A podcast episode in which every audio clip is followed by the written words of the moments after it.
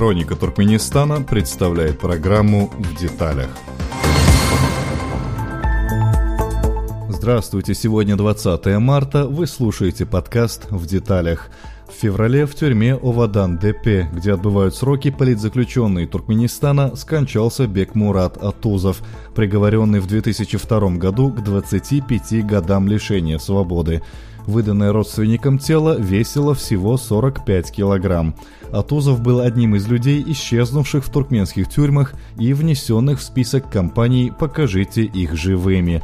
Список людей, которых все еще есть надежда увидеть, если не на свободе, то хотя бы живыми, стремительно сокращается. В свою очередь, власти продолжают хранить молчание и игнорировать требования международного сообщества допустить в тюрьмы независимых наблюдателей главный редактор сайта Гундогар Байрам Шехмурадов в интервью нашему корреспонденту Айше Бердыевой рассказал о том, почему президент Берды Мухамедов, заявивший в 2008 году, что политзаключенные живы, до сих пор не соглашается их отпустить или хотя бы рассказать об их судьбе. Мой первый вопрос э, о политических заключенных в Туркменистане. А, как вы, наверное, помните, в своей первой единственной свободной пресс-конференции в Колумбийском университете в США в 2008 году Берды Мухамедов на вопрос о судьбе ноябристов ответил, он ответил неутвердительно, но и в то же время дал понять, он сказал, я уверен, что эти люди живы. Но после этого он э, перестал как давать интервью, так и комментировать эту тему. Как вы думаете, почему? Владеет ли он информацией о их судьбе или его окружение его просто в это не посвящает? Ну, он, конечно, владеет информацией, просто э, другое дело, что мы, пытаясь вот э, анализировать его вот это выступление, единственное, когда он хоть что-то сказал, вот, э, скорее всего, это произошло потому, что он еще не до конца сориентировался, потому что, ну, он, его застали врасплох этим вопросом, он был не готов. А, конечно, он владеет информацией в полной мере, но, вероятно, он не в, не в полной мере самостоятелен в принятии решений. Потому что многие люди удивлялись, зачем, зачем ему нужно сводить счеты с людьми, у которых к нему не было никаких претензий. И что якобы это он мог совершенно безболезненно, ну не то чтобы там их отпустить, но хотя бы открыть доступ, дать возможность родственникам, врачей допустить до заключенных. Но, вероятно, рядом с ним находятся люди, которым это крайне невыгодно. А почему невыгодно это этим людям? Потому что э, об этом много говорили, и я в том числе, что не было абсолютно никакого смысла ему брать на себя э, такое тяжелое наследство э, неязовское в виде большого числа политзаключенных, значительная часть из которых уже тогда находилась явно не в самом лучшем состоянии здоровья, потому что речь идет в основном о людях немолодых. Вот. И то, каким образом они оказались в тюрьмах, в данном случае не только про вот, фигурантов дела 25 ноября, а вообще вот эти массовые посадки, которые Ниязов осуществлял, расправляясь со своими личными врагами, Бердымухамедову брать это на себя совершенно не было никакой необходимости, как нам казалось. И, честно говоря, я повторю еще раз, я много раз уже говорил, что вот эти первые дни, даже часы, вот после того, как Ниязова не стало, я предполагал, что мы получим трагические новости, э, потому что это была крайне удобная ситуация для Бердамухамедова избавиться от этой проблемы раз и навсегда. То есть э, избавиться от людей и свалить все на так сказать, покойника, с которого уже не спросишь. Он этого не сделал. Мы долго пытались э, понять, зачем ему это нужно, продолжать держать заложниками людей, со, со многими из которых он лично знаком, причем знаком в хорошем смысле слова. Мы вместе работали, ну, уже, уже в правительстве когда. То есть там, там среди этих людей были люди, которых относили к его личным друзьям. В частности, там, вот, например, Йоле Агач, Курбан Мурадов, бывший вице-премьер, про которого потом начали говорить, что, скорее всего, уж его, то он точно отпустит. Ну, отпустил или не отпустил, неизвестно. А вы помните, про Йолы ходил слух, что его отпустили? Ну, слух ходил, да, слух ходил, но слухов ходит так много, что всерьез их воспринимать мы никак не можем. Ну и вот, в частности, последняя история, о которой тоже можно в этой же связи поговорить вот э, по поводу информации, которую якобы получила Туркменская служба радио «Свобода» от своих якобы источников, которые якобы видели значит, э, вот фигурантов дела 25 ноября, которых мы считаем пропавшими без вести в туркменских тюрьмах. Оказывается, источники радио «Свобода» этих людей видят, и они, так сказать, вообще не, не в заключении и, и не, не были в заключении ни одного дня. Но это, таких слухов очень много. В частности, про Бориса Разовича Шахмурадова, про моего отца тоже были слухи, что его видели. То есть, э, знаете, такой диапазон от... Э, я, я лично разговаривал с людьми, двумя, один из которых мне доказывал, что он лично моего отца ранил, а другой мне доказывал, что он лично видел моего отца в Стамбуле. Живым, здоровым, хорошо выглядящим. Ну, как бы серьезно нельзя к этому относиться. Нет, ну разумеется. Вот. Я, к сожалению, не имею возможности. Я был лично знаком, ну, я был молод в то время, но, тем не менее, я был лично знаком с Йоллой Агайчем Курбан Мурадовым. С семьей его я не был знаком. Сейчас у меня связи с ними нет. Я никак не могу проверить значит, вот эти слухи, то есть подтвердить или опровергнуть их я не могу. Значит, в открытом доступе такой информации не было, а слухам я не верю.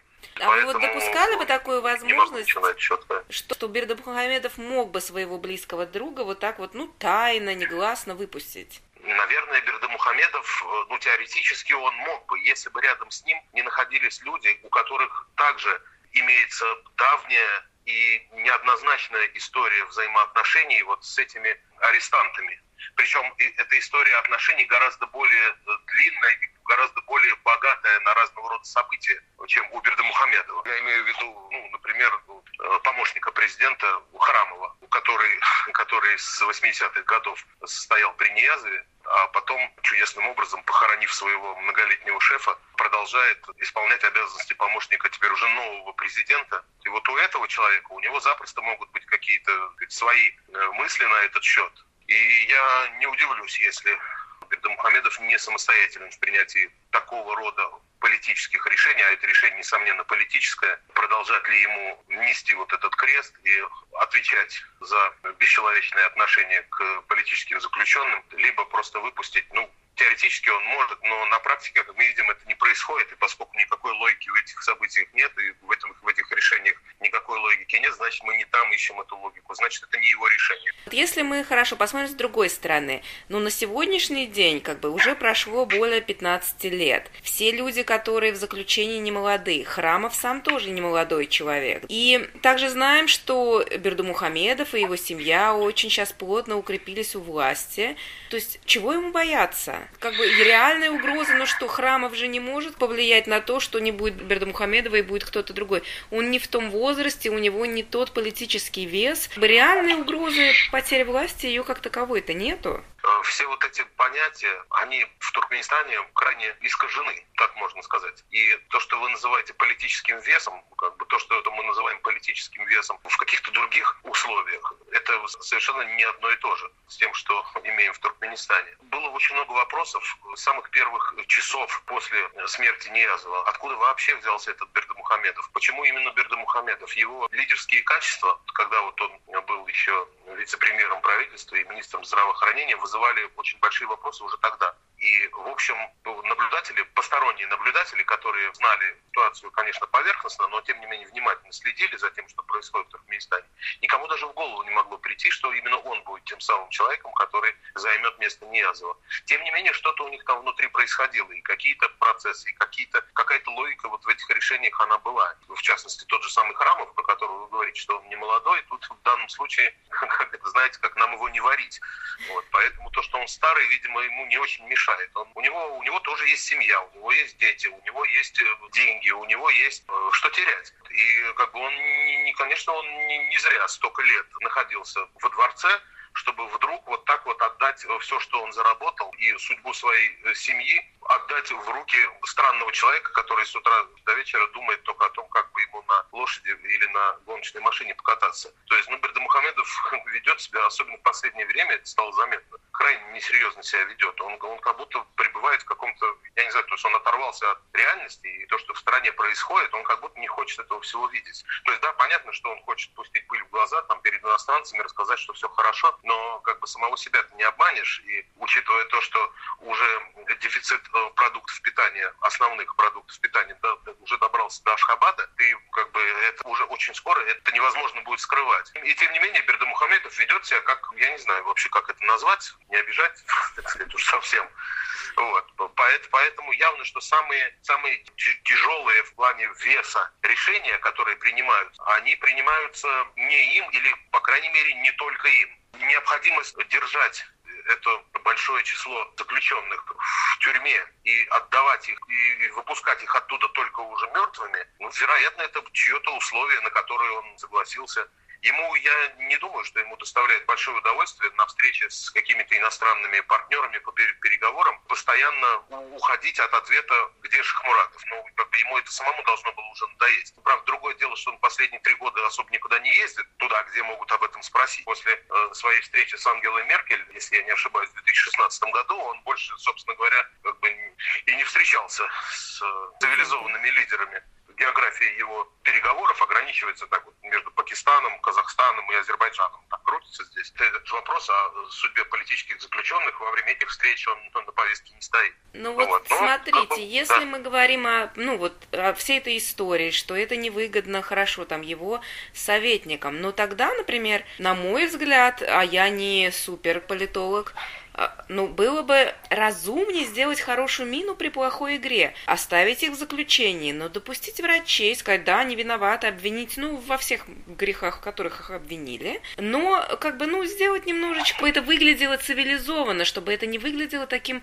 мракобесием средневековым каким-то, их нету и не спрашивайте, но это, но это просто несерьезно для государства вот так вот себя вести. Почему они хотя бы, ну, если они немножко стратегически мыслят, почему они не поступят ну, в рамках минимальных разумностей. Ну, видите, как вы не политолог, я тоже себя политологом не считаю. И поэтому сейчас у нас этот разговор очень легко, он уйдет, э, так сказать, э, в сторону чистых эмоций. Я не знаю, почему так происходит. Мы, лично мне это в голову бы никогда не пришло. То есть вести себя вот таким образом в 21 веке издеваться и пытать людей в тюрьмах, ну, кому это могло бы вот так вот просто прийти в голову? Я понятия не имею, почему так происходит. Большому, моему большому сожалению, я бы очень хотел в этом разобраться или очень хотел бы познакомиться с кем-то, кто мне мог бы это объяснить. Это абсолютно находится вот за пределами вот моих возможностей. Не знаю я, почему так он делает. Но я знаю одно, что ни один из тех людей, которые находились в тюрьме в тот момент, когда он зашел в президентский дворец, ни у одного из людей, которые находились в то время в тюрьме, не было к нему ни единой претензии. И и, у него. Я так понимаю, что, ну, может быть, там какие-то у него были друзья, может быть, там были какие-то его личные враги, которые там ему когда-то давно там дорогу перешли, я это понимаю. Но чтобы вот так вот несколько сотен человек так сказать, продолжать морить э, в тюрьме, и что удивительно, э, вот есть такой вопрос, на который никто не может дать ответа. Вот они э, выдают тела умерших родственникам, э, возникает вопрос, всех ли они отдают. И зачем есть, отдают значит... в таком случае? Зачем? То есть, если вы молчали... И если, если, если, вы, если вы не отдаете всех, ну зачем вы тогда как бы рвете людям душу? И если там значит, семья, они вот пару десятков лет уже там почти ждут, ну чуть меньше, э, ждут э, своих родных, мечтают их увидеть, и вдруг, значит, им выносят коробку, так сказать, и с останками, которые не, не, не поймешь вообще, это человек или что это. Ну вот значит, какой смысл в этом? Ну, то есть это как, это, это, это как очередная такая вот, а, очередной способ извращенного издевательства над людьми. Да, вот из последних сообщений о гибели Атузова, вот, то есть там, ну, говорится разное, и в том числе, что отдали тело, которое там весило, мужчины, которое весило 45 килограмм. То есть они же выдавая вот в таком состоянии, да, останки, они же понимают, что они подписываются под тем, что этот человек голодал, у него не было там, ну, надлеж... ну, минимальных даже условий человеческих надлежащих у него не было. Зачем? Они как будто себе роют яму. Я, я, ну, ну вот понимаете, и вот еще что нужно учесть, что естественно, об этом говорили многие, что если вдруг кому-то даже из родственников, почему не удается нам получить вообще никакой информации из тюрем? Потому что говорят, что даже если вдруг как, кому-то из родственников, какого-то из заключенных удается добиться хоть какой-то хоть какой-то информации, получения хоть какой-то информации, с них очень строго берут, там, я уж не знаю, расписки или клятву на крови, э, в том, что они ни в коем случае эту информацию разглашать не будут. Точно так же и когда выдают покойных, обязательное условие, чтобы родственники не устраивали пышных э, публичных похорон. Там ставится такое условие. А это, это, это реально, потому что, да, вот об этом говорили, что когда выдают тело, говорят, что нате заберите, так сказать, э, потихоньку закопайте, чтобы никто не видел. Но, тем не менее, информация, тем не менее, информация попадает в, э, в независимые средства массовой информации, так скажем, да, то есть, ну, там, в интернете начинают сразу делиться. Ну и понятно, 2018 год, сейчас такие вещи, э, как ты скроешь это. Но тем не менее они, продол... А, тем не менее, они продолжают подставляться. Хотя, в принципе, вот, ну, вот сидел человек, да, вот 20 лет его не было. Ну, он умер, да, пусть земля ему будет пухом, но и зачем? Вот, ну, то есть какой в этом смысл, я не понимаю. Это... Я тоже ищу, кто бы мне ответил на этот вопрос. А, ну, вот вам лично удалось когда-то официальный ответ, хоть какой-то, хоть одну передачу или одно письмо, я не знаю, ну что-то вам удалось нет, официально? Нет, нет, абсолютно. То есть вот э, как бы я знаю ни, ни, ничуть не больше, чем вот могли бы знать, мог, мог бы знать кто угодно.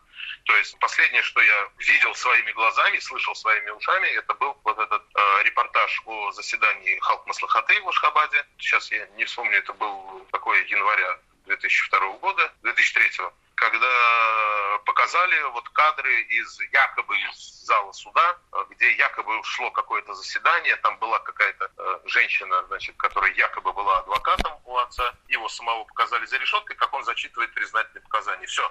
То есть больше я ничего не знаю, и, ни, и никто не знает. Ну вот на ваши вот. И... официальные как бы письма, запросы, вам отмечали что-то официально также или просто игнорировали? А мы официальные запросы отправляем по двум адресам. Ну, адресов много, но как бы в двух странах. То есть это в Туркменистане и в России, потому что отец, он был гражданин России, э, вот, и э, он им был, он им остается гражданином России. И, значит, помимо этого, я гражданин России, мама моя гражданка России, и мы, как граждане России, пытаемся добиться консульского участия. Пытаемся добиться, чтобы э, российские дипломаты помогли нам получить информацию из Туркменистана. Из России мы ответы получаем. Одинаковые ответы мы получаем на протяжении многих-многих лет о том, что получив запрос от нас, они этот запрос отправляют, э, перенаправляют в Туркменистан, и из Туркменистана они ответ, соответственно, не получают. Вот. То есть вот таких ответов из российского МИДа у нас уже, наверное, целый вагон. Ну и, соответственно, то, что мы отправляем напрямую в Туркменистан, как бы а это просто, просто пропадает. То есть никакого ответа оттуда, естественно, нет, и вряд ли стоит его ожидать. В России, конечно, подыгрывает, потому что, ну, было бы, было бы у них желание, они могли бы там образом. Ну, потому что а, они даже, они готовы даже сами себя выставить не очень хорошем свете, потому что они фактически расписывают в, своей, в своем бессилии и бесполезности своей. Ну, разумеется, и Туркменистану это только на руку, конечно, они играют. Но Туркменистану это не очень, конечно, не очень комфортно, потому что они бы, конечно, предпочли вообще не получать никаких запросов. Ну, Но именно в этом и заключается стоит одна из целей компании «Покажите их живыми», потому что компания провозгласила своей главной целью, основной своей целью – это э, добиться э, получения информации о состоянии здоровья и о местоположении нахождения э, арестованных, добиться возможности для них получить медицинскую и юридическую помощь, ну и предотвратить подобные безобразия в дальнейшем. Это, это как бы продекларированные цели этой компании, но мы реалистично смотря на вещи, мы понимаем, что как бы это не это, это, это очень трудно добиться вот так сразу. Главной вот практической целью, то есть то, чем участники компании занимаются каждый день, это не, не, не дать э, этому вопросу уйти с повестки. То есть э, сейчас благодаря, в том числе в значительной степени благодаря э, активности участников компании «Покажите их живыми», вопрос о политзаключенных и вопрос о насильственных исчезновениях э, в Туркменистане, он стоит на каждой международной встрече, в которой участвует Туркменистан. Везде и всегда этот вопрос всегда стоит на повестке. И несмотря на то, что ответов по-прежнему нет, хорошо, что хотя бы есть вопросы пока. А вот, ну вот, вот. За, за пять лет, которые действуют, да, пять, я, если я не ошибаюсь, лет этой компании, а, э, были да. какие-то у вас, ну, видимые успехи, либо какие-то, ну, провалы, неудачи, разочарования? То есть, ну, вот, как, как бы, если суммировать итог вот этой пятилетней кампании, что достигли, самый, чего, глав, самый, чем... самый, главный, самый главный провал – это то, что у этой компании, э, как бы, основная цель этой компании – как можно быстрее исчезнуть, то есть как можно быстрее добиться результата и, и стать ненужной. Но, к сожалению, как бы компания продолжается, потому что ничего от э, Туркменистана добиться, к сожалению, не удалось. А то, чего, вот еще раз я повторю, то, чего удалось добиться, это то, что, ну, понимаете, то есть как бы прошло уже столько времени, что уже сменилась целая... Если, если скажем, там в 2003, 2004, 2005 году мы, э, ведя диалог, там, скажем, вот мы участвовали в разных мероприятиях в рамках э, ОБСЕ, ООН, там правозащитные конференции различные международные. То есть мы имели дело с людьми, которые лично знали людей, о которых идет речь. Это были люди, которые лично знали э, Бориса Шахмуратова. Это были люди, которые лично знали Батыра Бердыева. Э, сейчас уже как бы уже поколение сменилось дипломатов. Уже очень многие как бы начинают забывать, и это вот самое страшное, потому что забывают и вот наших э, близких, и очень многие не знают о том, что 15 лет назад как бы, московский механизм, вот этот э, знаменитый, о котором очень много говорилось в ОБСЕ, с которым они, который они так, значит, вот его на руках носили, и э, считалось, что уж, уж этот-то механизм, уж он-то, значит, вот сейчас э, не позволит э, разного рода тиранам нарушать права человека. Но Туркменистан очень э, показал на своем примере, что как бы, этот московский механизм, он, в общем, как бы на него можно наплевать, и, и ничего тебе не будет за это. Так очень многие люди в ОБСЕ, которые сейчас, вот, ну, я имею в виду представители стран-участниц, как бы они и не помнят, они и не знают, что это было. И вот то, что сейчас мы им об этом напоминаем, и как бы вытащили этот московский механизм сейчас опять, и кучу других там всех возможных механизмов, и стали к ним обращаться, что вы подумайте, вы посмотрите вообще, что происходит. То есть какой смысл вам вообще здесь сидеть, вот заседать и там что-то обсуждать, если как бы рядом с вами сидят представители страны, которые в 2018 году морят э, людей до смерти в тюрьмах то, что этот вопрос сейчас опять э, актуален, это и есть, ну, это относительный, конечно, успех, но тем не менее это произошло во многом благодаря компании «Покажите их живыми». А как вы думаете, эта компания повлияла каким-то образом на перенос подписания вот, торгового соглашения между Туркменистаном и ЕС? В том, числе, в, в том числе, да, потому что ну, это такой сугубо практический вопрос, да, и я знаю, что, что член Европарламента те, которые участвуют, ну, вот это их комитет, который занимается этим вопросом, там идет постоянный обмен мнениями. И они как-то однажды они поставили условия перед Туркменистаном о том, что торговое соглашение может быть заключено только в том случае, если Туркменистан прекратит регулярную практику нарушения прав человека. И с тех пор органы Европарламента и органы Евросоюза, они находятся в постоянном контакте с защитниками, получают от них информацию независимую и соответствующим образом корректируют свои планы. И пока они считают, что не, не пришло еще время подписывать соглашение с Туркменистаном, потому что Э, собственно говоря, никакие условия Туркменистан не выполнил. Ну, наверное, нет, и тем самым, то есть международное сообщество, оно как бы расписывается в своей беззубости, скажем так. Это такой вопрос, вы знаете, как бы я могу очень много на эту тему рассуждать, потому что, ну, как бы я имею опыт, да, общения с, вот, с международными чиновниками. Вот. Это в большинстве своем, ну, дипломаты, они дипломаты. И ну, наш боевой настрой, то есть когда вот мы там, допустим, когда проходила ежегодная встреча э, в УКЕ э, по, по правам человека, то, что Бюро по демократии и правам человека проводит в Варшаве, то есть туда врывалась воинственная делегация туркменских правозащитников, э, и я в том числе, и мы начинали там кричать, размахивать руками и пытаться доказать, что как бы, ну, что надо что-то делать, но они немножко по-другому на это на все смотрят. Короче говоря, Туркменистан может запросто отказаться этот вопрос обсуждать вообще. И не существует никаких рычагов, никаких механизмов не существует заставить Туркменистан сесть и выслушать вопрос. То есть я даже не говорю о решении этого вопроса, а они просто не хотят его слушать. ООН, как бы там все гораздо более серьезно. Но тем не менее это не мешает Туркменистану абсолютно игнорировать э, запросы вот этих докладчиков в рамках специальных процедур по правам человека. Ну, сейчас я могу ошибиться, но там сколько, сколько, сколько спецдокладчиков ожидают, уже, уже больше 20 лет ждут разрешения. Ну, это формально это приглашение. То есть Туркменистан э, должен пригласить, скажем, спецдокладчика по вопросу независимости судей. Вот. Он должен приехать в Туркменистан, и сделать так называемый вот обзор, страновой обзор, то есть как бы посмотреть, как в Туркменистане с этим обстоят дела, и потом представить э, свой отчет. Но тем не менее, вот уже больше 20 лет этот спецпредставитель не может попасть в Туркменистан. И как бы это, это изменить невозможно.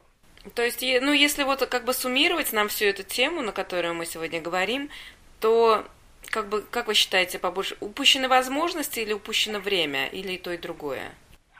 Ничего не упущено. Конечно, здоровье у людей там не прибавляется, тех, которые в тюрьмах. И Э, я прекрасно понимаю, что очень многие могут, то есть очень многие и в голландской тюрьме за такой срок могли бы э, расстаться со здоровьем. В этом плане, конечно, в этом плане, конечно, вот эти годы, которые прошли, они просто убивают.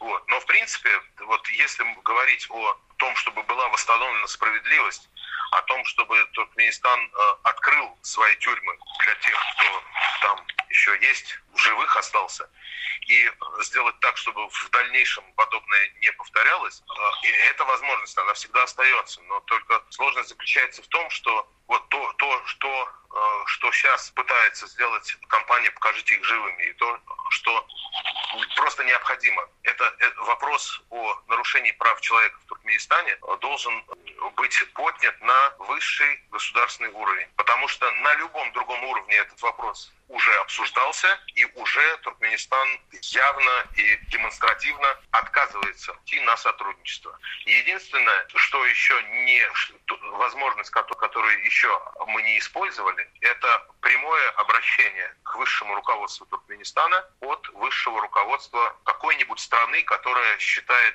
происходящее важным. Какой-нибудь э, лидер какого-нибудь государства, который считает вопрос необходимости прекращения пыток в тюрьмах и практики насильственных исчезновений важнее, э, чем вопрос о абсолютно каких-то фантастических прожектах доставки э, несуществующего туркменского газа куда-нибудь в дальний конец Северной Европы, вот тогда, может быть, что-нибудь и произойдет. Этот вопрос нужно ставить перед президентом. И когда найдется хоть кто-нибудь, кто осмелится задать Бердамухамедову этот вопрос, вот тогда начнется хоть какое-то движение. Он будет кричать, ругаться, я уже не знаю, там политический демарш, объявит войну или разорвет дипломатические отношения, но хотя бы что-то будет происходить, если хотя бы кто-то посмеет задать ему этот вопрос.